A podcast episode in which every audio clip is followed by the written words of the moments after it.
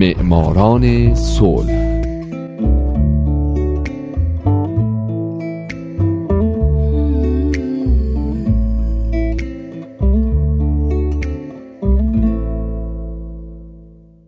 امروز یک شنبه است. اینجا رادیو پیام دوسته و حالا نوبت می‌رسه به معماران صلح.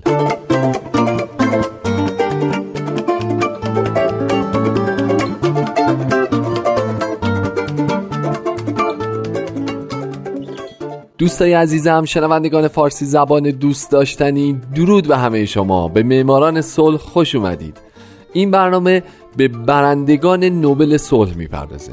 به زنان و مردان و مؤسسات دولتی و غیر دولتی که برای رسیدن به صلح تلاش کردند. کسایی که اگه نبودن ما با دنیای وحشتناکتری روبرو بودیم. من هومن عبدی هستم. لطفا تا پایان این قسمت از برنامه هم با من همراه باشید.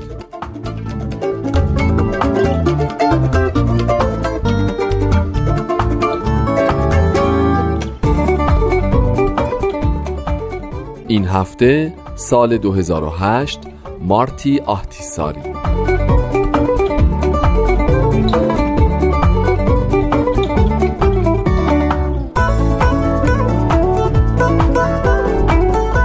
مارتی آهتیساری متولد 23 ژوئن 1937 و الان داره 79 مین سال عمرش رو پشت سر می‌ذاره. مارتی سیاستمدار و رئیس جمهور پیشین فنلاند در سالهای 1994 تا 2000 بوده و در سال 2008 به خاطر سه دهه فعالیت ها و تلاش ها در قاره های مختلف جهان برای حل و فصل اختلافات بین المللی جایزه نوبل صلح رو دریافت می‌کنه. در بیانیه نوبل گفته شده که آهتیساری نقش برجسته در حل و فصل درگیری های بسیاری در نامیبیا، آچه، اندونزی، کوزوو، عراق و مناطق دیگه ایفا کرده. او در سالهای اخیر و همچنان به طور فعالانه در مناقشات بین المللی نقش خودش رو به عنوان میانجی ایفا می‌کنه.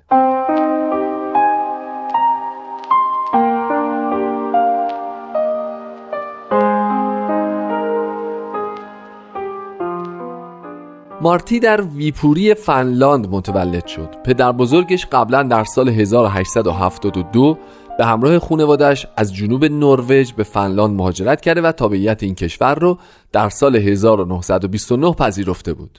در دوران کودکی پدر مارتی رو به خاطر جنگ بین فنلاند و شوروی به عنوان مکانیک ارتش به اجبار به جبهه می‌برند مارتی به همراه مادرش برای اینکه از جنگ در امون بمونن به کیوپو نقل مکان می‌کنن و مارتی بیشتر دوران کودکیش رو در اونجا سپری می‌کنه.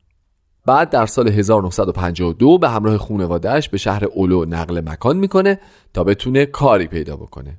او همونجا به دبیرستان میره و فارغ و تحصیل میشه. مارتی عضو جمعیت محلی جوانان مسیحی میشه بعد به سربازی میره و در بخش احتیاط نیروی زمینی درجه سروانی رو کسب می‌کنه.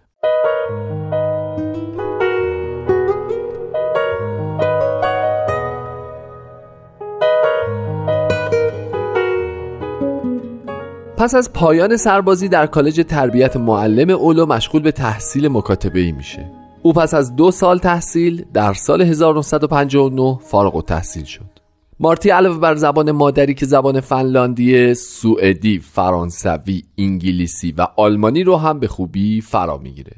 در سال 1960 او برای تدریس در رشته تربیت بدنی مربوط به جمعیت جوانان مسیحی به کراچی پاکستان رفت و در اونجا بود که با محیط های بین المللی بیشتر خو گرفت.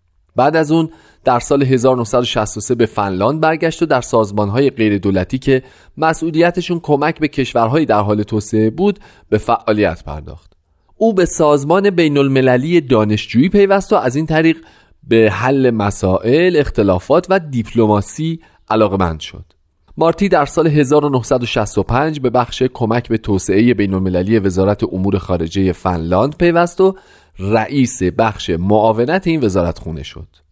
سپس در سال 1968 با اوا ایرملی هیوارینن ازدواج کرد که نتیجه این ازدواج یک پسر به نام مارکو آهتیساریه که یک موسیقیدان و تولید کننده برجسته موسیقیه.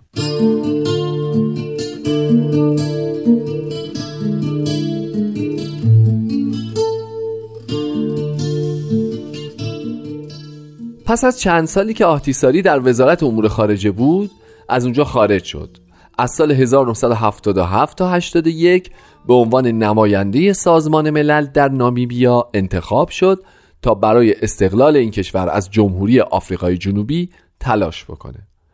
بنابراین او از سوی سازمان امنیت آفریقای جنوبی و به خصوص گروه تروریستی مورد حمایت این سازمان به نام CCB مورد هدف قرار گرفت. سازمان امنیت آفریقای جنوبی به دو تن از اعضای این گروه مأموریت داده بود که آهتیساری رو به قتل نرسونن.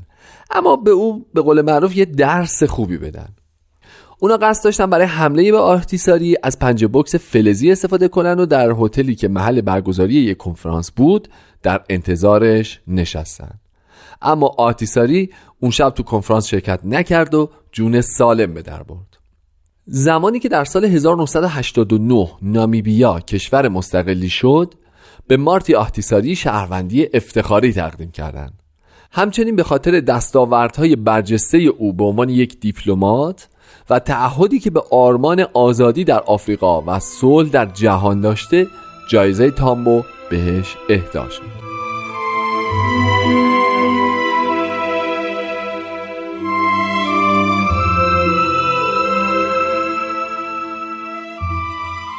مارتی آهتیساری برنده جایزه نوبل صلح سال 2008 در حالی که عضو شورای رسیدگی به امور بوسنی بود تصمیم گرفت در مبارزات انتخاباتی برای رسیدن به مقام ریاست جمهوری شرکت کنه. رکود اقتصادی فنلاند سبب شده بود که چهره های سیاسی مطرح اون زمان حمایت مردم را از دست بدن. آتیساری در سال 1993 از سوی حزب سوسیال دموکرات کاندید ریاست جمهوری شد. عوامل موفقیت او در انتخابات تصویر بدون خدشه او در عالم سیاست چشمانداز او برای آینده فنلاند و همینطور شرکت فعالش در امور بین المللی بود. حریف او در دور دوم انتخابات الیزابت رن از حزب مردم فنلاند بود که با فاصله کمی از آهتیساری بازنده شد. در طول مدت مبارزات انتخاباتی از سوی رقبای سیاسی شایعی بر سر زبون ها افتاد. ممنوع بر اینکه آهتیساری اهل مشروبه و همینطور این شایعه که در بهبوهه حل بحران جنگ بوسنی آهتیساری هم از وزارت خارجه فنلاند و هم از سازمان ملل همزمان حقوق می گرفته آهتیساری هر دو اتهام رو رد کرد و این اتهامات هم البته هرگز اثبات نشد.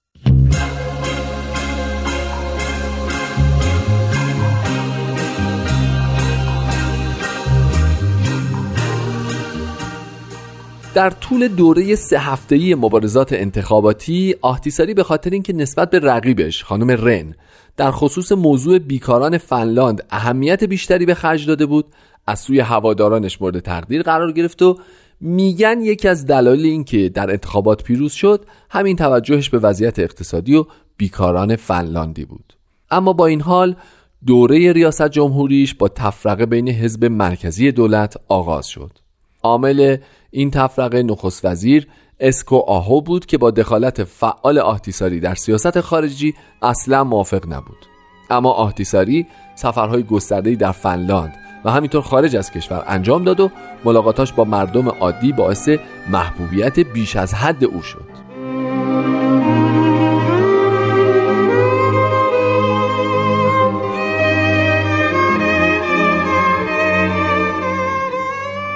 پرزیدنت آهتیساری موافق ورود فنلاند به اتحادیه اروپا بود و در رفراندوم سال 1994 57 درصد از فنلاندی ها رأی به عضویت کشور به اتحادیه اروپا دادند. او بعدها گفت که اگه مردم به این عضویت رنگ نمی‌دادن ریاست جمهوری استعفا می‌داد. آتیساری غالبا با مخالفت پارلمان فنلاند مواجه بود چون پارلمان طرفدار احتیاط در روابط خارجی بود. اعضای حزب خودش هم اغلب با خط مشهای او موافق نبودند به همین دلیل آتیساری در انتخابات سال 2000 شرکت نکرد. او آخرین رئیس جمهور مقتدر فنلاند بود چرا که از سال 2000 بر طبق قانون اساسی فنلاند قدرت رئیس جمهور تا حدی کاهش پیدا کرد.